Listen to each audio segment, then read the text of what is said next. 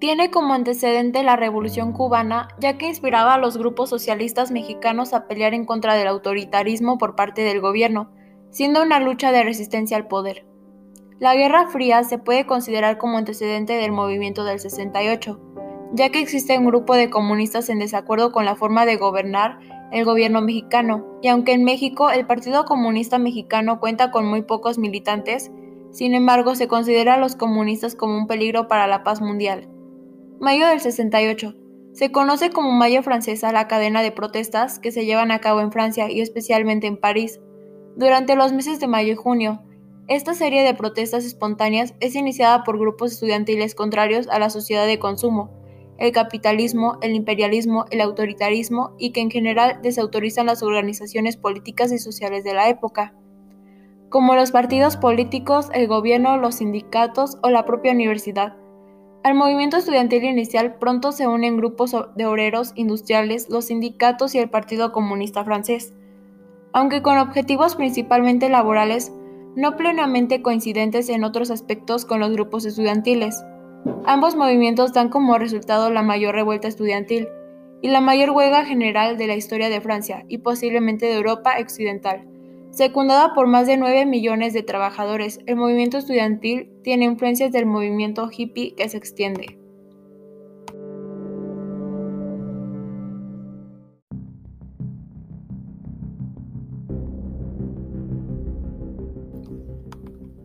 El movimiento de 1968 en México es un movimiento social en el que además de estudiantes participaron profesores, intelectuales, amas de casa, obreros, campesinos y comerciantes profesionales constituidos en el órgano directriz del movimiento denominado Consejo Nacional de Huelga.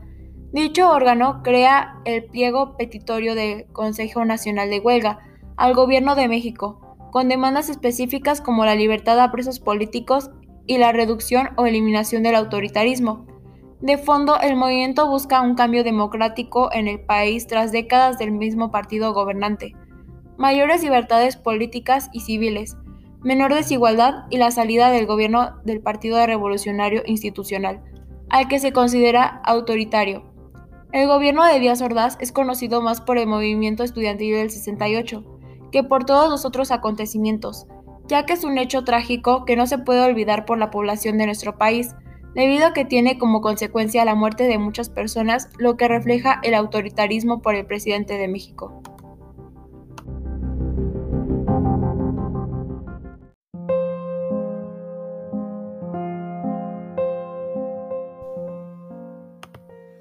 Buenas noches, mi nombre es Diana.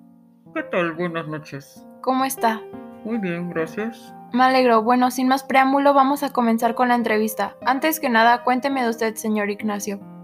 Fui un exfutbolista mexicano, más conocido como el fraile.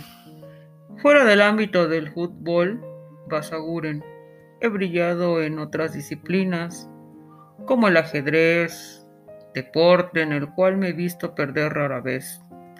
En alguna ocasión me vi a enfrentar al segundo mejor jugador del mundo, al cual fácilmente le saqué el empate. Excelente. Además del fútbol, tiene otras experiencias que le han ocurrido. Eso está increíble, muy bien. Bueno, continuemos. Confirmó que al momento de la situación que se vivió desgraciadamente en Tlatelolco, usted ni sus compañeros no se enteraron de nada, ¿cierto? Así es. Al principio nadie percibió lo sucedido. En aquella época la única forma en la que nosotros nos enterábamos de las notas era por la televisión y creíamos lo que decían Abraham Zabludowski y Pedro Ferri Santa Cruz. De momento no nos enteramos porque ellos no dijeron nada. No nos afectó. Sí fue un parteaguas para algunos intelectuales, pero para el grueso del país no fue importante el 2 de octubre, y para nosotros en la selección, que estábamos encerrados por la concentración, menos. Le agradezco mucho por asistir a la entrevista. ¿Algo más que quiera agregar? No, muchas gracias. No, gracias a usted. Hasta luego.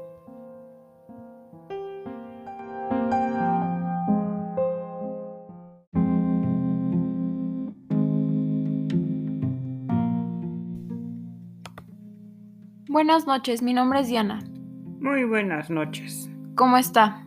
Bien, ¿y usted? Me alegro, igual bien, gracias. Señor Nelson, cuénteme de usted. Fui un entrenador de natación de los Juegos Olímpicos. Trabajé en los programas de la Federación Mexicana de Natación y las guías didácticas de natación del IMSS.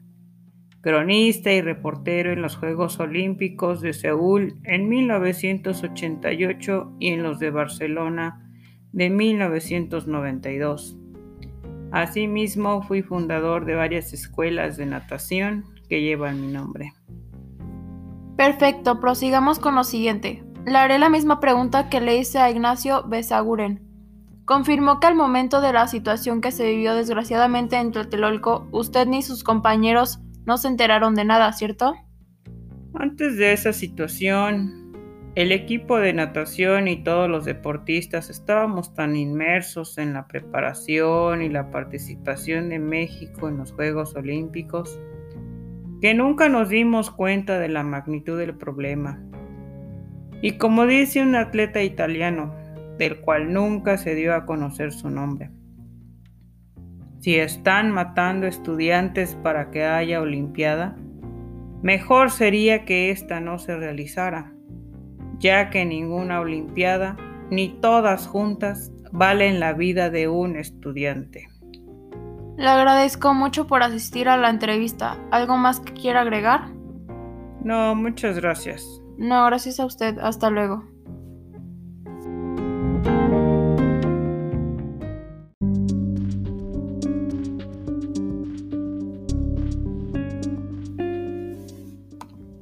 Los estudiantes efectuaron propagandas en moneda impetuosidad. Realizaron esto pues anhelaban que a fin de las Olimpiadas del 68 completamente estuviera beneficiable. El 2 de octubre de 1968 se sujeta lugar en México una de las masacres con más efusión, la cual será efectuada por el gobierno. En la Plaza de las Tres Culturas, en Tlatelolco, México va a dirigir una espectacular reunión estudiantil, orientada por su mayoría a extremados izquierdistas para hallar una nueva rebelión en el país. El movimiento del 68 se venía preparando desde el año 63, en donde se han venido presentando 53 revueltas estudiantiles hasta el presente año, cuyas demandas son distintas, situación que ha provocado inseguridad en el país, siendo necesario actuar con mano dura y firme para restablecer la paz y tranquilidad social.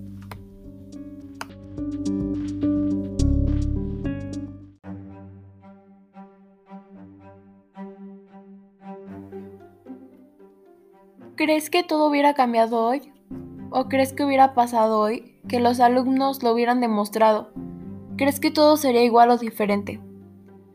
Sería diferente porque en la actualidad hay más libertad de expresión donde las personas pueden expresarse con mayor libertad y seguridad sin temor a represalias por parte del gobierno, como todas las redes sociales, donde cualquier acto de represión puede darse a conocer a nivel nacional y global. Asimismo, en la actualidad los derechos de todas las personas están más protegidos a nivel constitucional, así como en diversas leyes que protegen y promueven los derechos de todas las personas.